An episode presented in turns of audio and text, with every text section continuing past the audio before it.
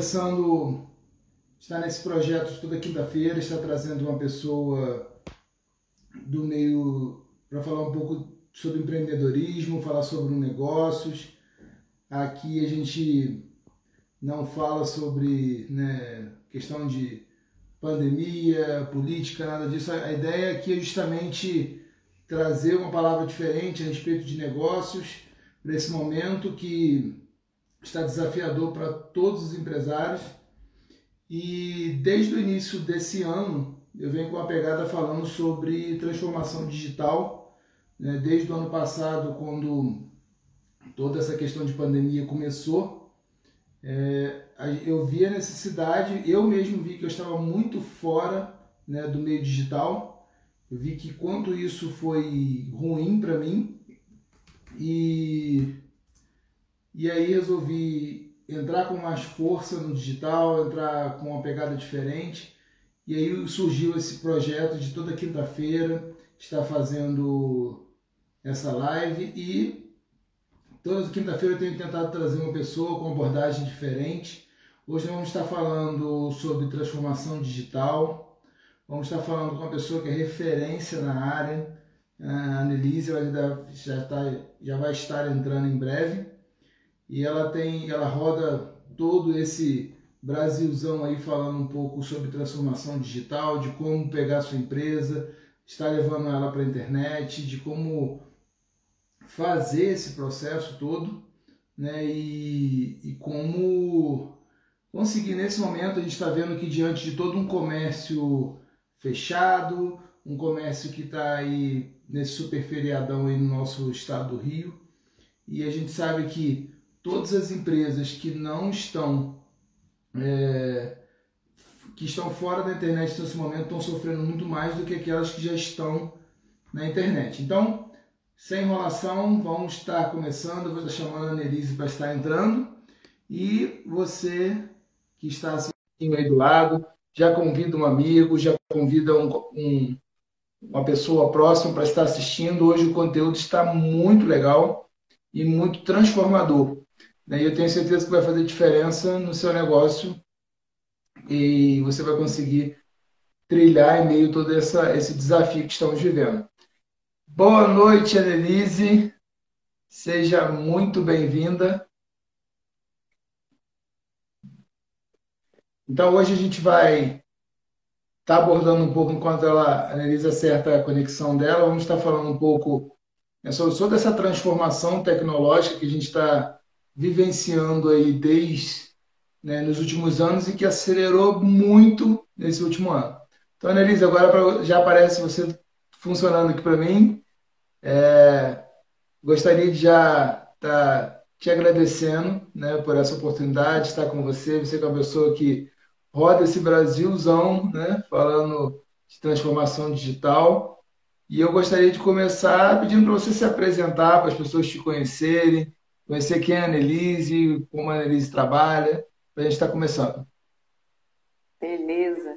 É, então, meu nome é Annelise Gripe, eu sou natural aqui do Rio de Janeiro, de Nova Friburgo, uma cidade que eu amo de paixão, que eu fui nasci, nasci criada, né? E agora eu estou aqui na pandemia, a gente nunca pensa em voltar, mas vem a pandemia, pandemia para ajudar a gente aí. É, já trabalho há 26 anos com tecnologia, são 13 anos trabalhando só com produtos e projetos ágeis, né, voltado para a transformação digital. Eu já trabalhei em vários segmentos pelo Brasil todo, conheço muita gente pelo Brasil afora e fora do Brasil também, são muitos anos de carreira, né? E hoje a gente tem uma, uma visão assim mais com o trabalho remoto ficou mais evidente até as habilidades nossas, né, como profissionais e como pessoas. Então, as perguntas até que o Júnior bolou aí para a gente falar, elas são bem interessantes, porque a visão da gente é que a tecnologia avançou com a pandemia. Na verdade, o que avançou foi as ideias das pessoas. Né? A tecnologia já estava aqui pronta, só que a gente não usava. É, hoje eu estava até falando com um amigo que eu já trabalho remoto há sete anos. Então, para mim, teve pouca mudança. A mudança que teve de não viajar, isso é que é triste. Né?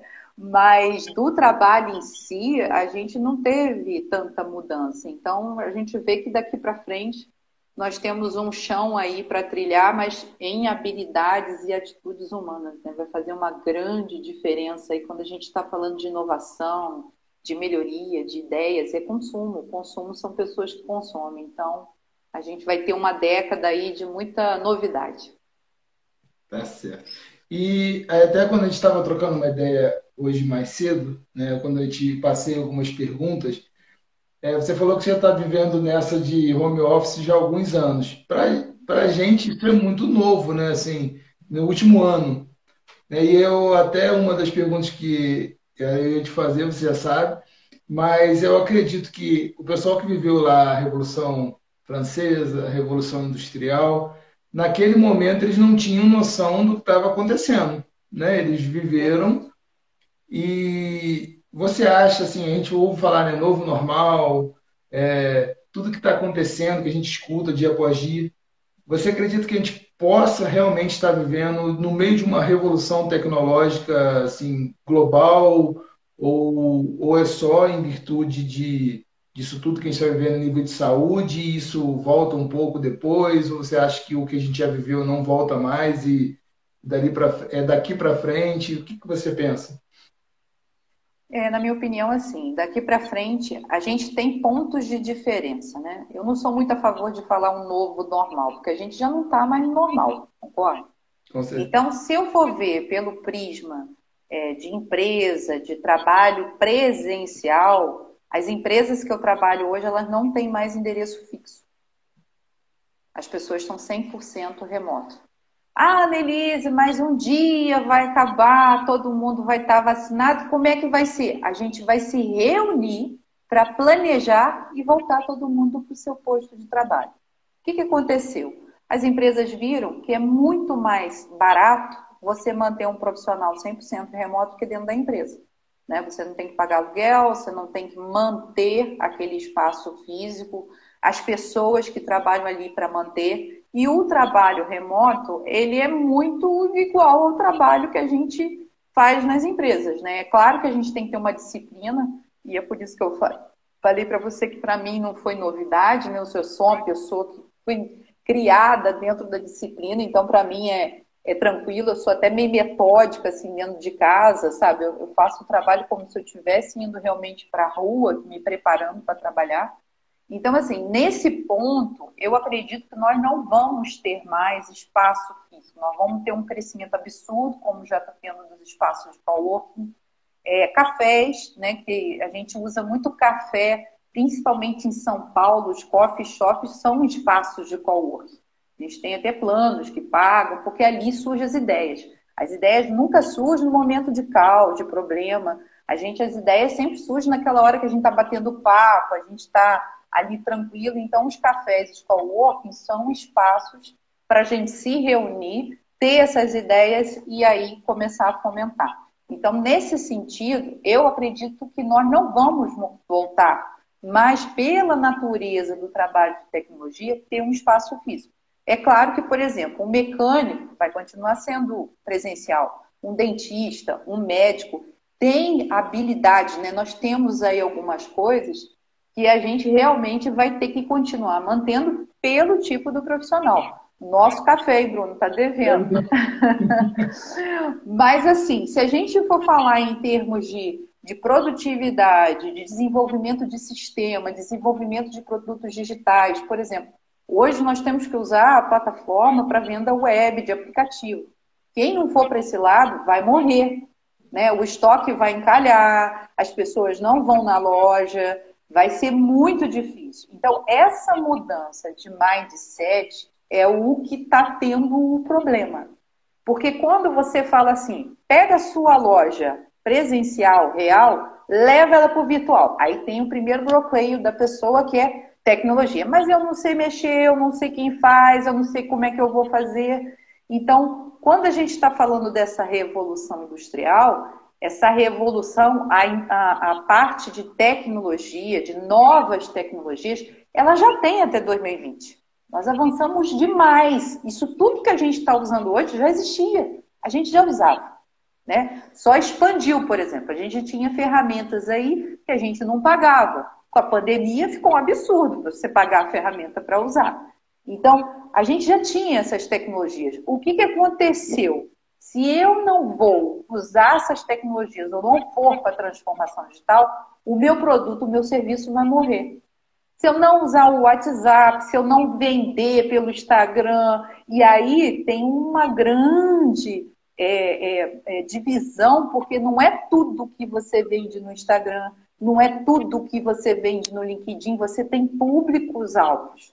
E é muito engraçado que quando a gente começa a conversar com empresários, com as pessoas, os CEOs, e começa a falar sobre personas e consumo, aí a pessoa fica, ué, mas por que, que eu nunca pensei nisso? Então você vê que assim, já existe, já tem, nós temos os grandes players do mercado que já pensaram nisso.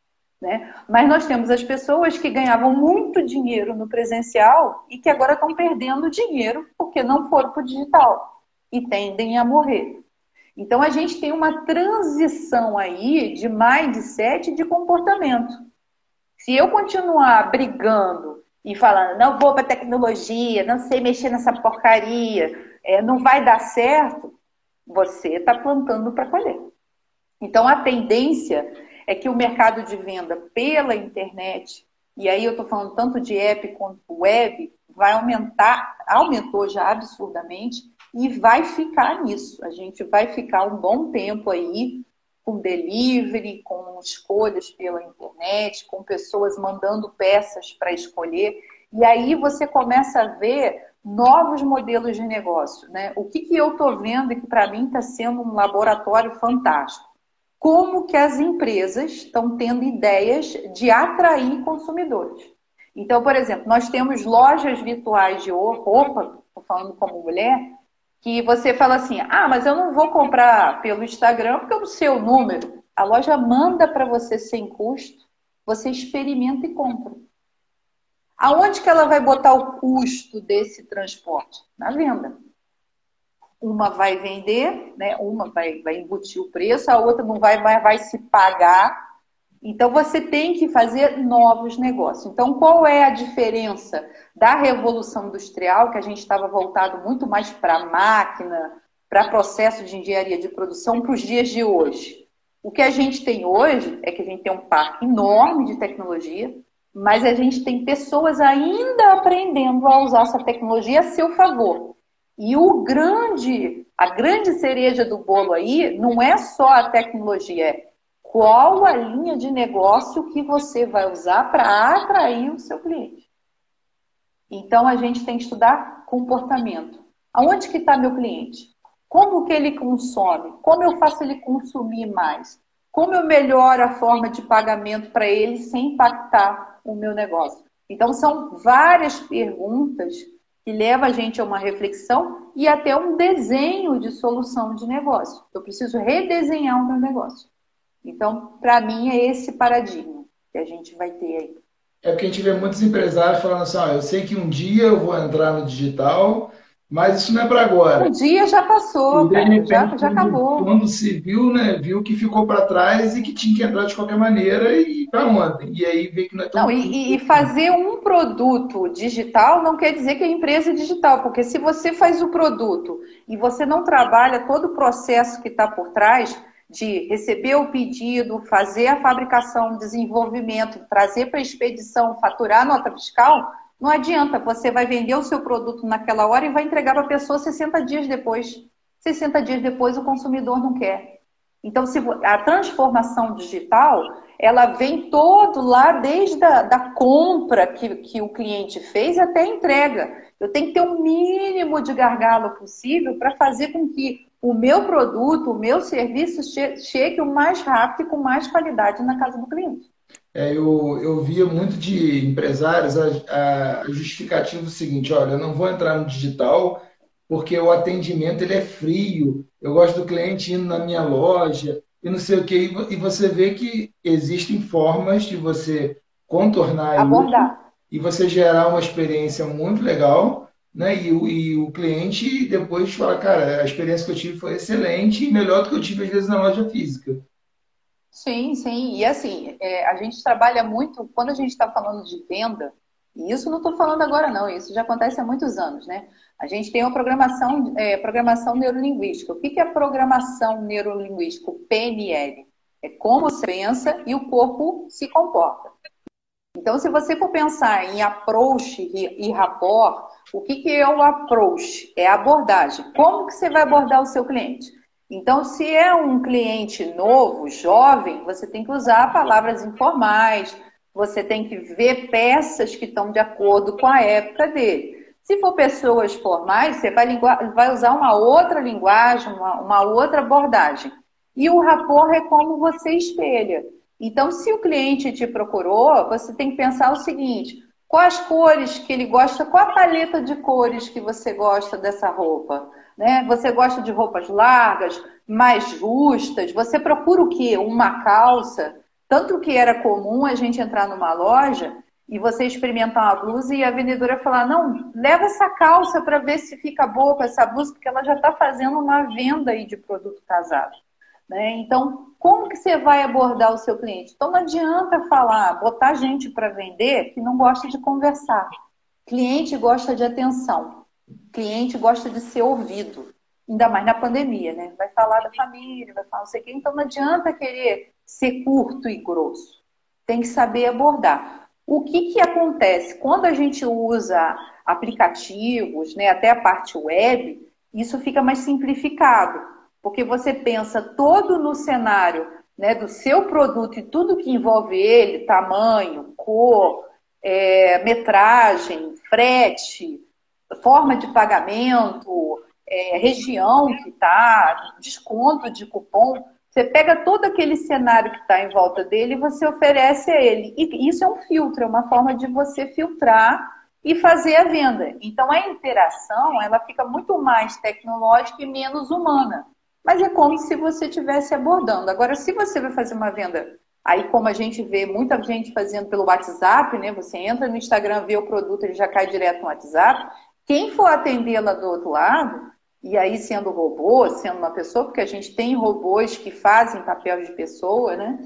Você tem que ter uma abordagem mais humana. Olá, tudo bem? O que, que eu posso te ajudar? É como se você estivesse vendendo ali presencialmente, entendeu? E aí a gente pode fazer várias coisas. Você pode fazer uma landing page, que é uma página com pesquisa, e aí como foi a abordagem, pedir feedback, melhorar a sua forma de abordar. Eu sei que tem muita gente que não gosta de trabalhar com pesquisa, mas a pesquisa é que orienta o seu trabalho a ser melhor. Então tem várias formas de você pegar feedback, né? Por que, que você viu esse produto e não comprou? Foi o preço que você achou caro? não tinha o seu número, é, você achou que estava muito puxado o valor do frete. Então, isso tudo você pode levantar quando o cliente entra na sua loja. Então, se você começa a trabalhar com uma abordagem, uma orientação é, em cima das métricas que você está colhendo, você consegue melhorar o seu produto, o seu serviço e resgatar mais clientes. E você consegue ver até onde está quebrando dentro desse processo, né? Ó, o cliente está entrando, Sim. mas está se perdendo no meio do caminho. Onde que está o problema? Vamos acertar. Sim. E acaba que você continua né, vendendo. Eu costumo falar que nesse momento a velocidade ela é mais rápida que a força. Né? Porque quando a gente está no digital, né, é, a pessoa quando ela manda uma mensagem, ela não fica esperando você responder meia hora depois. Tem que ser ágil, tem que ser rápido. A pessoa está ali, ela quer uma resposta imediata. E é onde muitas vezes eu vejo as empresas se perdendo nesse caminho. Né? É diferente do atendimento realmente, o cliente vai na loja, vai tomar um café. Nesse ponto, o cliente manda a mensagem, ele quer atendimento rápido, né? ele quer resolver o problema dele naquele momento. Principalmente quando o cliente não sabe o que quer, né? Porque quando ele quer, ele é ótimo. Por exemplo, eu sou objetiva. Eu entro numa loja e falo, preciso de uma calça, de uma blusa, disso, disso, disso. A pessoa, ah, não quer isso. Não, não, eu só quero isso. Né? Você entra dentro de um café, olha, eu quero um café com bolo xadrez, eu quero um café expresso com bolo xadrez. Então, você já está dizendo ali o, o que você quer. Mas tem muitos clientes que entram, às vezes até de curiosidade para ver, e aí, tipo, não, não tem o que oferecer. Né? E, e, tem alguns sites e, e, apps que são mais específicos, que ele já faz uma pesquisa quando você entra. Então, ele já te pergunta assim: você quer ver uma calça? Você quer ver uma blusa? Você quer ver um sapato? Aí você está vendo o que você escolheu e embaixo ele está te mostrando uma paleta de vários produtos que combinam com aquele que você fez.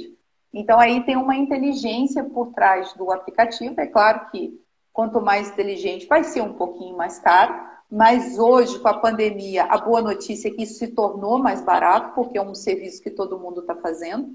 Então quando a gente tem uma demanda muito grande o preço acaba caindo, né? Então a gente tem mecanismos aí para fazer. E o, tem um machine learning, né, que a gente usa aí dentro da inteligência artificial, que coleta isso muito bem. Então, hoje a gente tem muita, muitas ferramentas ao nosso favor. Mas é aquilo que eu sempre falo. A tecnologia, ela ajuda, mas as ideias vêm da nossa cabeça. Então, se a gente não estudar, montar a persona, quem é o nosso consumidor, qual o nicho que eu quero ter, se você não sabe essas coisas, vai ficar difícil é, fazer um bom produto, um bom serviço.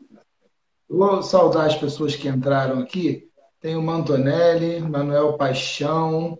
Meu amigo. Aleide Coutinho, Alberto Lopes, Meu Ser Tiago, Alessandra Licata, Antônio Leal, Rogerão. Cheio de amigo aí.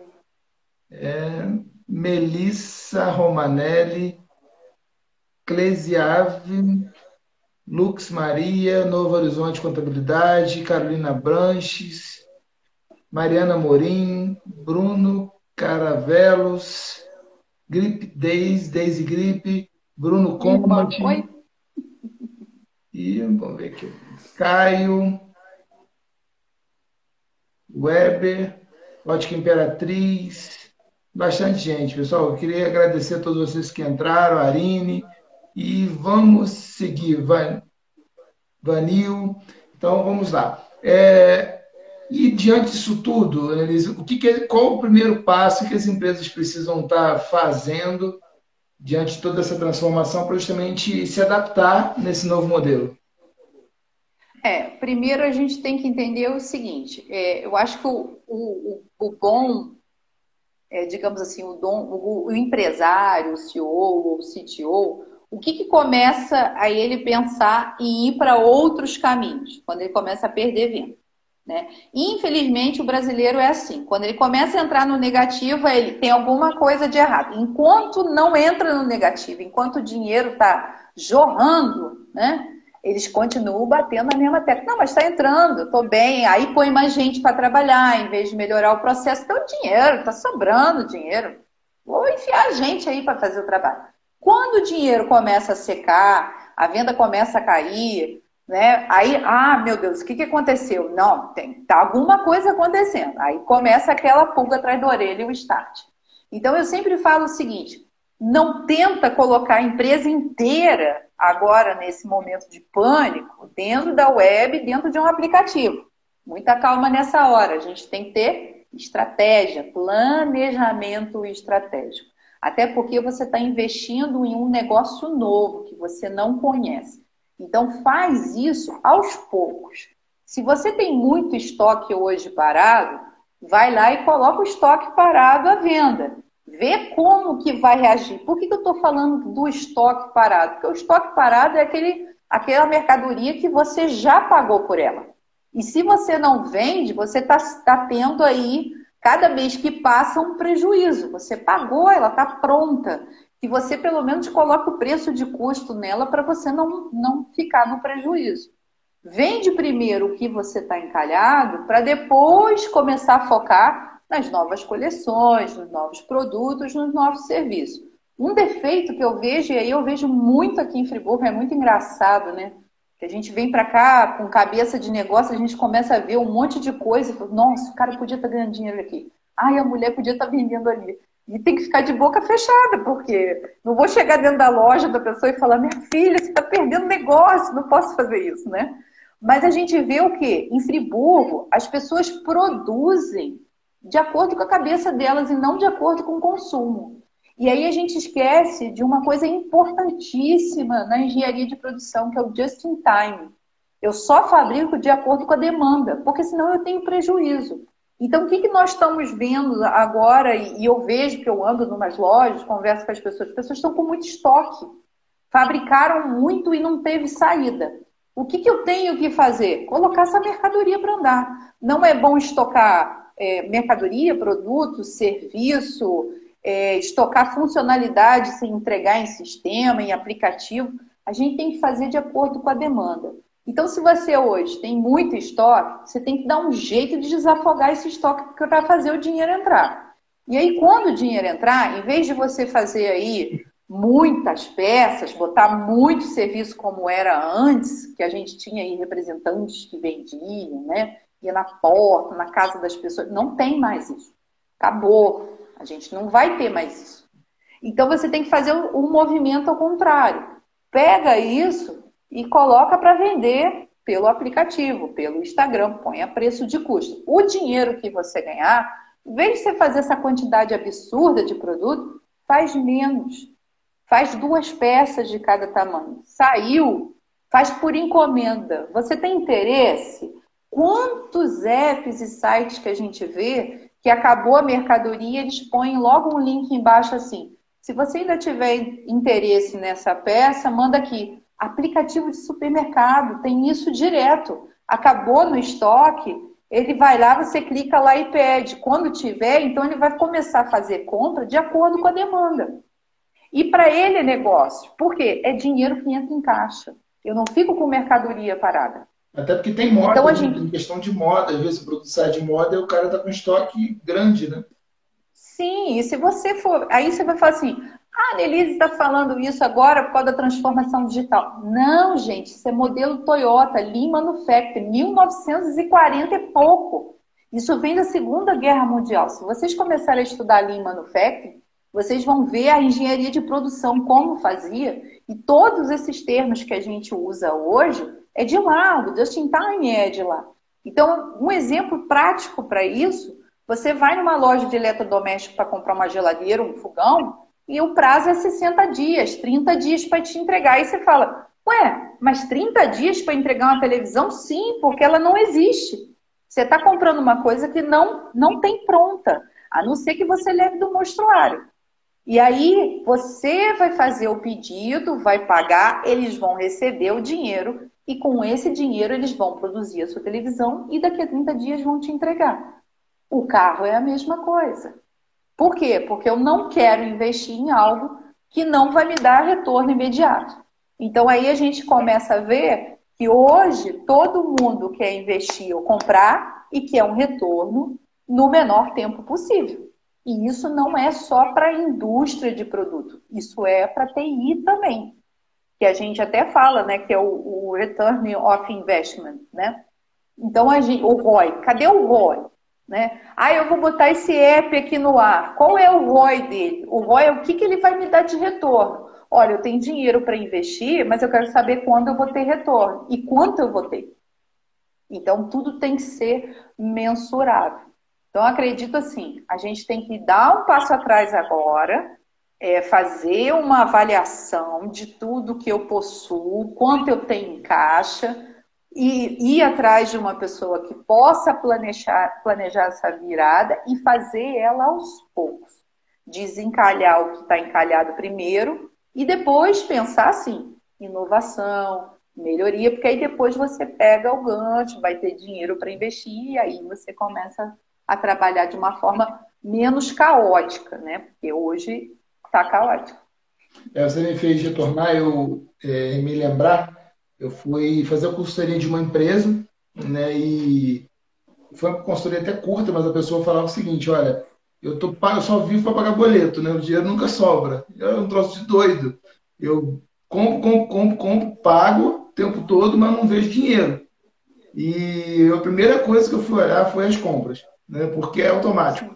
Né? E é uma coisa que eu tenho por hábito. Quando eu entro na empresa, a primeira coisa que eu olho é o fluxo de compras dela. Porque o que acontece?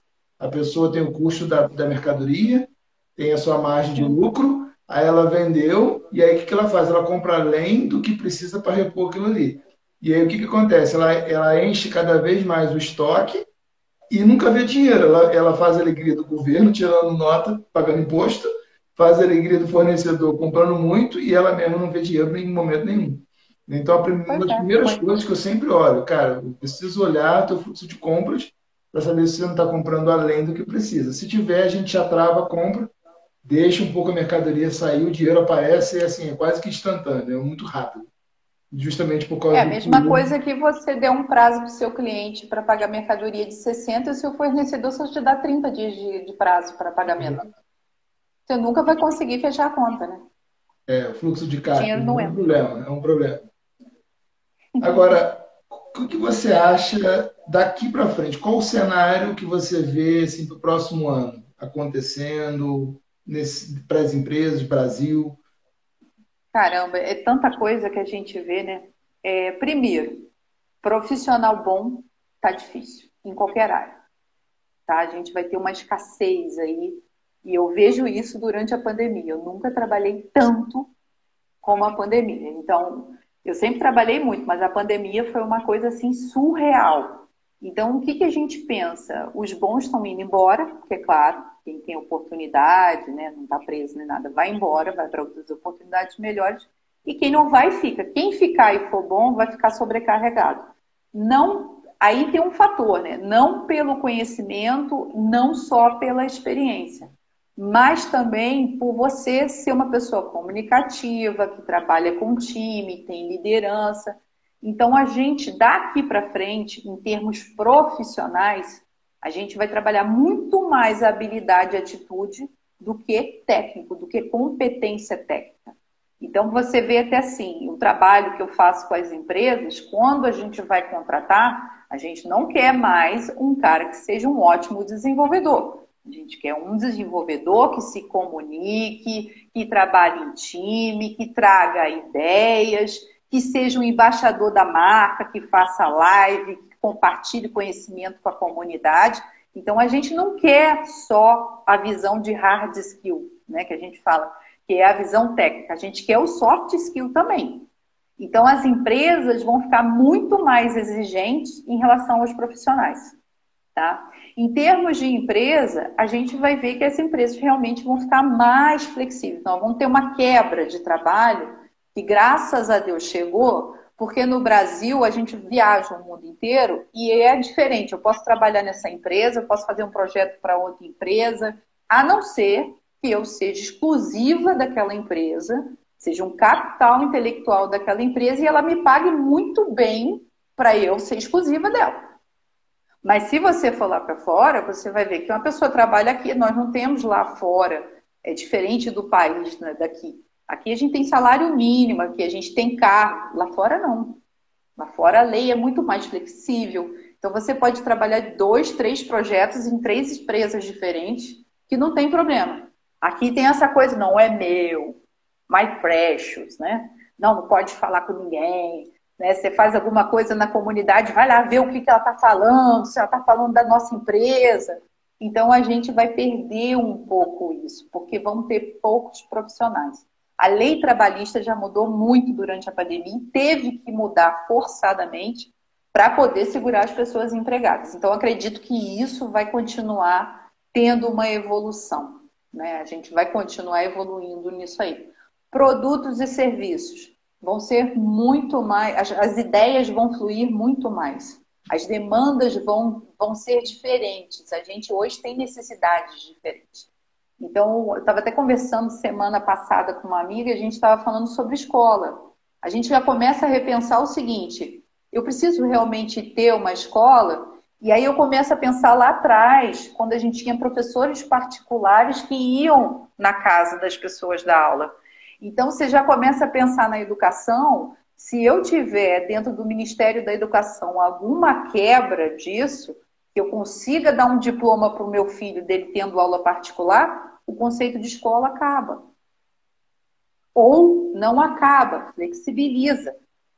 Né? Se eu for pensar em crianças especiais que precisam de uma atenção maior, é muito melhor né, eu tenho a, a, o colégio, mas colégio que não dispõe desse suporte, é melhor eu, eu ter um acompanhamento em casa, do que a criança ficar isolada e sozinha dentro da escola. Eu sei que a escola traz a socialização, mas nem todas as escolas aceitam crianças especiais. Então, a gente agora, com a pandemia, abriu a mente para outras coisas. Nós vamos ver muita, muita coisa revolucionária vindo rápido. A própria medicina está aí, a gente está vendo um avanço enorme que pesquisando sobre a vacina, nós, nós conseguimos pegar outras pesquisas e a pesquisa da AIDS, a pesquisa da metástase no câncer, tudo está acelerando. Então, nós vamos ter um mundo mais acelerado. As pessoas estão mais aguçadas em fazer o melhor. E aí fica aquela dica para quem gosta de ficar na zona de conforto: acabou. Não tem mais zona de conforto. Ou você, você vai ter que estudar, você vai ter que trabalhar, você vai ter que interagir. Do contrário, você vai ficar sem trabalho, sem família, sem amigo. Vai acabar. Então, a palavra que eu falo de 2020 a 2030 é conexão. Quanto mais vocês se relacionarem com as comunidades, com a sociedade, é, com trabalhos de ONG, eu faço muito trabalho voluntário e é o que hoje preenche o meu coração, porque você encontra outras pessoas tão boas quanto você para se juntar para uma causa maior, para ajudar as pessoas. Então, assim, nesses trabalhos a gente conhece muita pessoa boa que apaga o nosso coração. Você fala, não, ainda tem gente boa no mundo fazendo coisa boa. Então, a partir de 2020 para cá, 2030, a palavra é conexão. Eu vou trazer o Júnior para trabalhar comigo, porque além do Júnior ser um bom profissional, ele é uma pessoa boa. O que, que nós estamos vendo e um exemplo muito rápido disso? Quem trabalhava e entrou no auxílio emergencial está sendo mandado embora da empresa. Por quê? Porque se a pessoa tinha um emprego, ainda foi lá de olho grande pegar o auxílio emergencial daquele que não tinha o que comer, se ela faz isso fora da empresa, o que, que ela não pode fazer dentro da empresa? Então, o meu laço, o meu relacionamento com esse profissional de confiança, acabou. E isso está acontecendo, não é utopia, não, tá? Em São Paulo, no Rio, várias empresas demitiram gente e fizeram esse tipo de coisa. Então, nós estamos voltando a questionar os nossos valores, os nossos princípios. Se eu quero uma sociedade melhor, eu tenho que contribuir como indivíduo, como empresário, como uma pessoa e um profissional da comunidade. Então, nós vamos ver muita coisa avançar. E eu estou amando, eu quero mais. Eu quero avançar isso daí. A gente precisa, se a gente quer mudança, a gente tem que praticar a mudança, né? A gente não pode ficar batendo palma para as coisas erradas. É, quando a gente fala de transformação em, em funcionário, é, o que eu reparo assim no dia a dia das empresas, a gente vê muito o profissional executor, mas a gente vê pouco funcionário analista, que é aquele Sim. que, quando o problema saiu do normal, a pessoa trava e não, não sabe sair do lugar. A gente não vê essa pessoa capaz de analisar, às vezes, um número e saber, olha, se está esse resultado assim, eu tenho que fazer isso. Se, se mudou esse cenário, eu preciso agir dessa forma. Né? Você vê muitas pessoas só executando aquilo que foram ensinadas, mas não tem essa capacidade de analisar o problema e trazer uma solução. Acho que é uma coisa que o ser humano né, precisa se desenvolver nesse momento. É, eu acho que assim, Júnior, quando você só executa, você não se compromete. E aí é muito fácil você botar a culpa no gestor, no líder. Né? Você fica falando, ah, ele é incompetente, eu não gosto dele, ele não sabe nada de liderança, ele é um merda, mas ele passa a informação para você, você executa e não fala.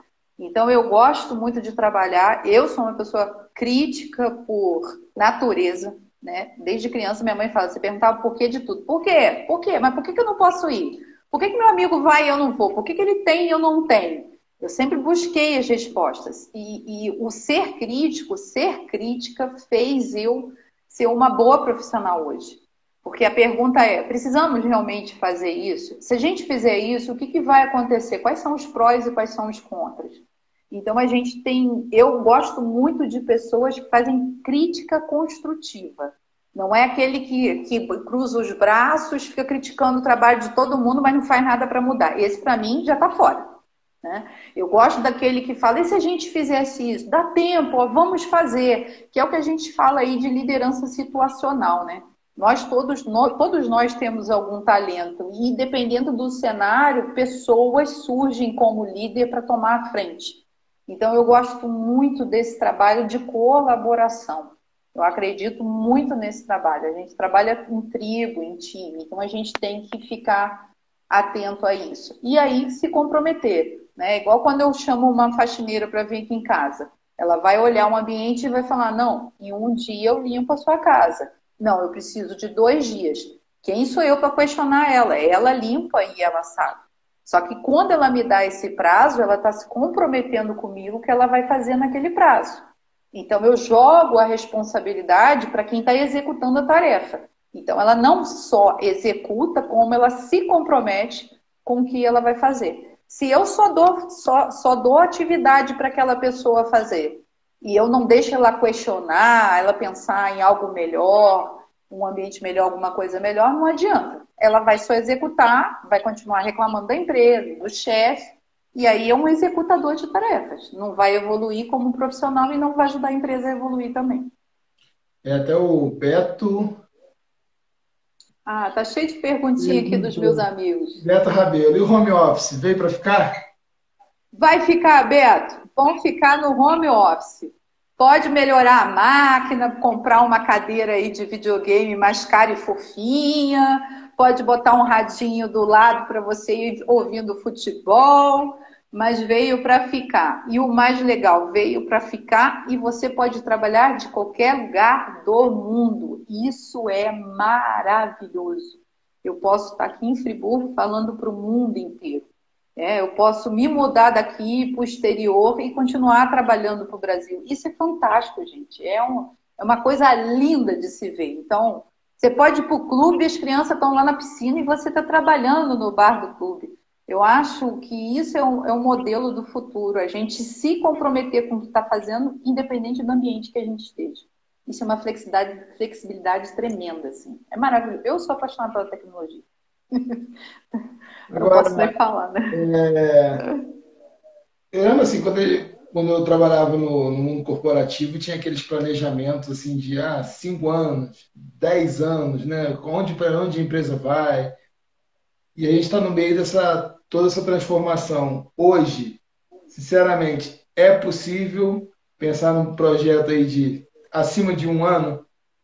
Não, de jeito nenhum. Um ano, é isso. Até um ano. Nem um ano. A gente planeja uma vez por mês, duas vezes por mês, ou planeja uma vez por mês e revisita, né? O que a gente faz. É engraçado que antes da pandemia a gente conseguia fazer planejamento que a gente chama de quarter, né? É, de trimestre, quatro, quatro, três meses, né? Por trimestre. Então a gente fazia o quarter até o final do ano. A gente tinha uma meta no final do ano e a gente quebrava isso no quarter. Fazia um roadmap de entrega. Hoje, é, com tudo que está acontecendo, a gente pode fazer um planejamento de um mês e quando chegar no final desse mês e for revisitar para o próximo mês, já mudou, porque o consumo aumentou, diminuiu, a ferramenta não está tão boa, precisa melhorar, os feedbacks pediram produtos novos, e assim, se você não faz, o outro do lado vai e faz. E aí você perde venda. Então, hoje, é, eu adoro isso porque tem uma adrenalina, e aí eu acho que é perfil mesmo de profissional. Né? Vai ter profissional que vai ficar mais ali no background, vai ter outros que vão ficar ali aloprado, pensando em coisas novas, em como né, agregar esses produtos, fazer grande venda. Mas hoje é isso. Então, assim, quando eu falo que aquela zona de conforto não existe mais, eu estou falando disso. Porque a gente não tem mais como ficar na zona de conforto. Né? Eu acho engraçado que o pessoal sempre me achou muito aloprada. Nelise não para, está sempre fazendo negócio diferente. Aqui em Friburgo, então, o pessoal, né, eu sou uma agulha no palheiro, né? Tem que parar, você tem que fazer outras coisas, não sei o quê. Estou sempre estudando, mas é do indivíduo. Eu acredito que isso é muito da natureza nossa. Eu não controlo essa vontade de querer aprender e fazer. Quanto mais eu aprendo, mais eu quero reaprender, mais eu quero ensinar. Então, o mercado agora, a gente vai ter muito isso. A gente não tem mais planejamento anual. A gente tem assim, ah, até dezembro de 2021 eu tenho que faturar tanto de lucro. Né? E isso a gente sempre vai ter, porque a empresa realmente precisa ter até é, esse planejamento financeiro. Mas esse planejamento financeiro eu posso até bater em dois, três meses de empresa, dependendo do produto que eu faço. A gente tem aí grande play do mercado, Nubank, é uma que está fazendo né, miscelânea aí. Então a gente, a gente pode ser surpreendido. Mas hoje a gente não tem mais esse planejamento a longo prazo. Né? A gente é, eu, até, até usava uma expressão, né? A gente está trocando pneu com o carro andando, né? E, é e, nada é mais real do que isso nesse momento, né? Até o negócio não pode parar e você vai mudando e você vai se adaptando, né? Você começa um projeto, você sabe onde você quer chegar, mas no meio do caminho, muitas vezes você tem que mudar a ferramenta, mudar a estratégia, e você vai continuar caminhando para aquela direção. Ou às vezes até a própria direção muda, mas o importante é a empresa continuar avançando nesse momento. É, eu falo que a gente hoje trabalha muito em cima do Kaizen. O Kaizen é um modelo de melhoria contínua japonês que leva 30 dias. Então, eu vejo o que está ruim, pesquiso, desenvolvo, melhoro. Eu fico nesse ciclo né, intermitavelmente. Eu vou fazendo até. E, e, é engraçado que quando a gente chega na empresa e fala: ah, quantos anos você tem processo? Ah, esse processo tem há três anos, mas funciona muito bem. Aí quando você vai para o chão de fábrica conversar com quem executa, não, isso aí é só no papel, a gente já cortou isso aí, a gente já fala direto, quer dizer, não funciona. Então, para que, que eu quero uma coisa estática no papel se as próprias pessoas que executam estão fazendo num tempo menor e com mais qualidade? Né? As pessoas sabem. E na hora que você cria um processo desse, você tem que escutar o cara que está lá na ponta, lá que está executando. Porque é de cima você não consegue ter a dimensão do, do processo, né? só na, com a mão na massa mesmo. Né? Verdade. Eu concordo com você. Eu gosto muito do chão de fábrica. Agora, Nelise, como se a gente não pode fazer esse planejamento, né? Como que a gestão no dia a dia pode ajudar a empresa justamente a, a se adaptar, a continuar caminhando? A gente tem que fazer pesquisas de feedback, coletar feedback, não só é, dos, da, de quem é, consome o nosso produto, como de quem também constrói, né?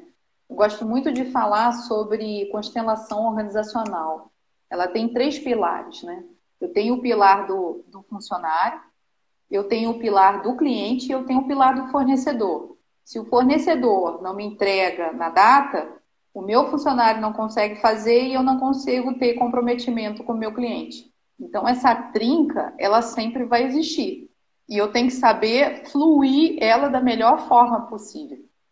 Então, assim, é, a gente tem que ter, tem que ouvir, tem que fazer feedback, tem que fazer pesquisa de clima dentro da empresa. Se for fazer feedback do funcionário, não é esperar um ano para fazer o feedback, porque aí você só vai lembrar das coisas ruins lá no final do ano. Você tem que fazer o feedback no mínimo uma vez por mês, né? A gente fala até que tem um feedback minuto, né? Ah, eu vi que tem alguma coisa que posso melhorar, eu chamo a pessoa lá no, no, no, no WhatsApp ou, no Teams e falo, ó, eu vi esse tipo de comportamento, na sua fala você falou isso, o que está acontecendo, você está chateado, você quer não deixar isso aumentar, né? Um funcionário ruim estraga todo o time, toda a equipe. Um cliente, teve uma vez que eu fiz até um curso que falava isso, e é verdade, né? O cliente, quando ele gosta de você, ele fala para 20 pessoas. Quando ele não gosta, ele fala para 40. E para você resgatar esse cliente que não gostou de você, é muito mais difícil do que você conquistar um novo cliente. Então a gente tem que se preocupar sim com o que a gente está entregando. Então tem várias técnicas aí que a gente pode fazer como melhoria, né? Fisicamente a gente usa muito quadro, quadro visual, a gente traz muita técnica de engenharia de produção. Então, ah, em duas semanas de desenvolvimento, quantas falhas eu tive?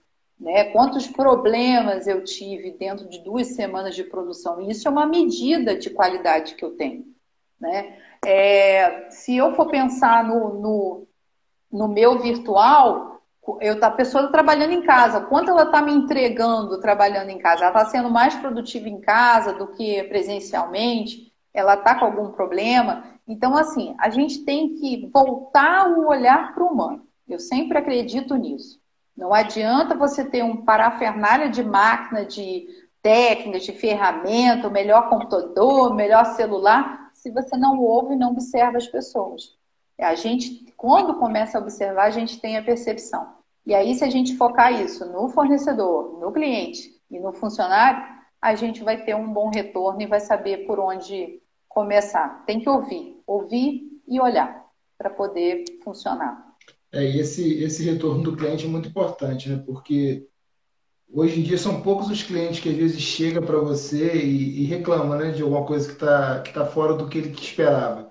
Na maioria das vezes, ou ele para de comprar e não fala nada, ou, quando, ou né, não menos pior, ele vai às vezes até na internet e joga tudo pro alto, né?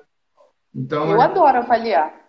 Né? Então, assim, é muito importante você ter esse feedback do pós-venda, do pós-atendimento, saber o que, que não deu certo, qual foi a experiência, o que, que ele esperava, se a empresa né, correspondeu à expectativa, e principalmente com o funcionário interno também. Né? Às vezes a gente foca tanto no, no nosso cliente e a gente esquece que quem atende o cliente é o funcionário que está ali dentro.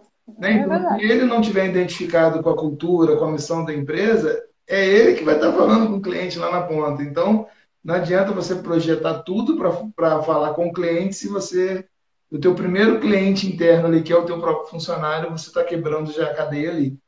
Né? Então, é, é Eu já vi funcionário bom. falando para o cliente e para o concorrente. Não, não fica aqui não, vai para o concorrente que ele é muito melhor. Isso aqui é uma bagunça. E aí você vê assim, tá faltando alguma coisa ali, tá faltando a conversa, a observação, o retorno dele, né? Está insatisfeito com alguma coisa, seja com a cultura, com o salário, com a posição que ele está. Está faltando alguém ouvir ali e conversar. Isso aí. E assim, para a gente né, tá como última pergunta, né, que eu, que eu tinha separado. Passa muito rápido, gente. Muito... É pílula de informação, né? Passa muito rápido. E Hoje, né, a gente teve esse, esse super feriado decretado e eu sei que tem muita gente meio desesperada, muita gente que está caindo a ficha agora de, olha, eu preciso dar um jeito, senão eu vou perder meu negócio. E a gente sabe que às vezes a pessoa fala assim, ah, é só colocar uma, uma lojinha na internet vai dar tudo certo. A gente sabe que na prática não é assim, não funciona assim. Eu estava até olhando um programa sábado que o cara falou geralmente, falou isso mesmo. Olha, só você colocar, vai vender, vai dar tudo certo. E a gente sabe que a plataforma tem a melhor. É um cara que passa sábado, duas e meia, né? Eu parei é. de ver também, porque eu falei, é mundo de sonhos o que ele está vendendo. Não é assim que se sonha. Que não é tão simples assim. Agora, é. o que, que você diria assim que é para entrar nesse mundo, para se adaptar, qual o primeiro passo, por onde que a pessoa deve começar, que ajuda que ela deve recorrer, né? O que, que você indicaria? Fazer um, primeiro, fazer um levantamento da sua empresa. O que, você tem de estoque, quanto você tem em caixa, é, quantos funcionários você tem, o que, que você pode contar, ouvir os funcionários também é importante, que eu acho que os funcionários, nós também somos consumidores, então a gente sabe o que, que é bom também, né?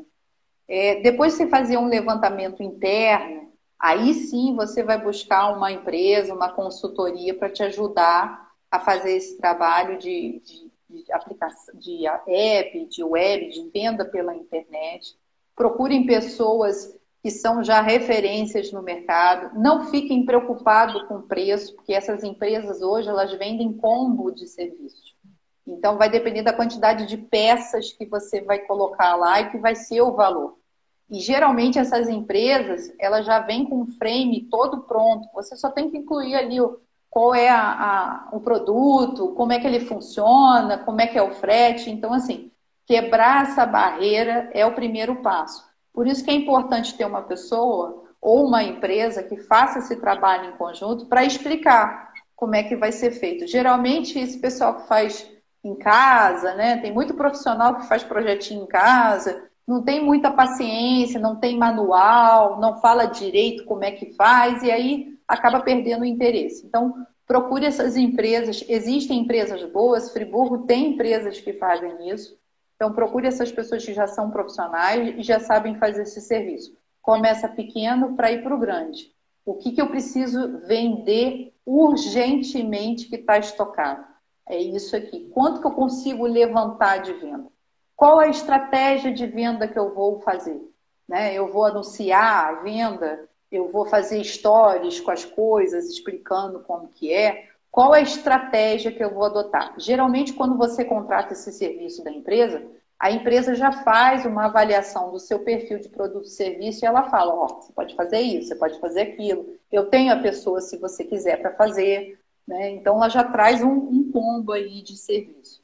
Então nada tem que ser feito rápido, nas coxas, no desespero. É o seu dinheiro e é o seu negócio. Tem que ter planejamento, tem que ter acompanhamento e tem que ter monitoração. O que é monitoração? Eu preciso saber quanto eu estou vendendo por dia, quanto eu estou vendendo por mês, como é que está meu caixa, é, como é que está a entrega, né? Eu conheço muito site aí que vende, e depois não tem link para a gente acompanhar a entrega, você não sabe se vai chegar antes, se vai chegar depois, se não chegou. Então você tem que pensar na ponta a ponta, que é o que a gente chama de cadeia de valor, né? Desde a venda até a chegada no cliente e tem um pós-venda, que é o que a gente falou. Qual é o feedback? Foi fácil? Foi intuitivo?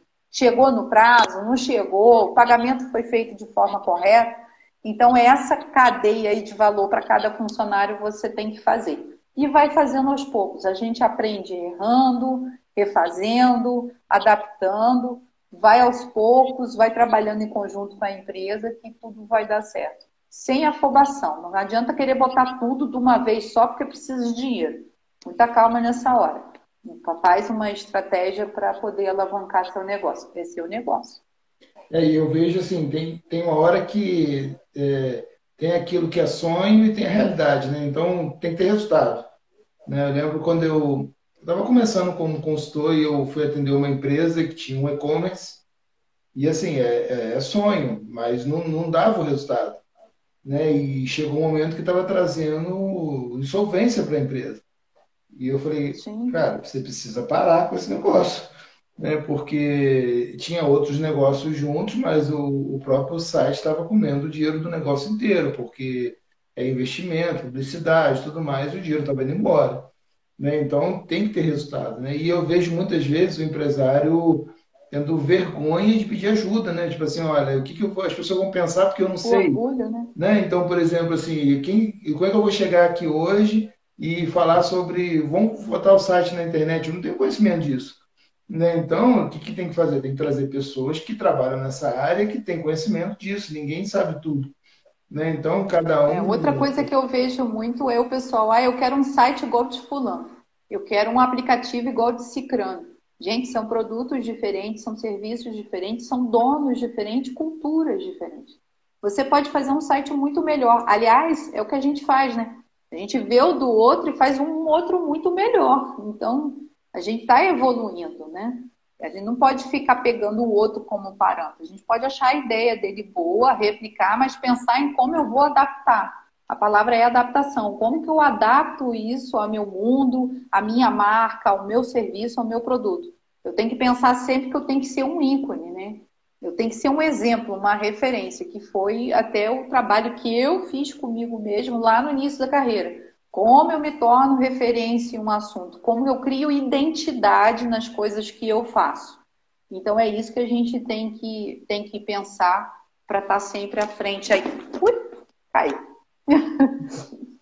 Então é isso, é buscar ajuda, né? Não sabe fazer algo, algo naquela área. Comunidades são muito boas para trocar informação, para ajudar. Pessoas, né? Eu estou sempre trocando ideia com todo mundo que pergunta, vou para o café, a gente tem essa abertura e tem que fazer isso, não pode ter vergonha. É, é o seu trabalho. E assim, e aprender rápido, né? Eu lembro que a gente trocou uma ideia um mês e pouco atrás, né? E Foi. na mesma hora você falou assim, cara, legal, tá indo pro Instagram, beleza, mas e o LinkedIn? Na hora eu parei e falei, cara, tem razão. Né? E se você for olhar lá, meu LinkedIn já deu uma melhorada.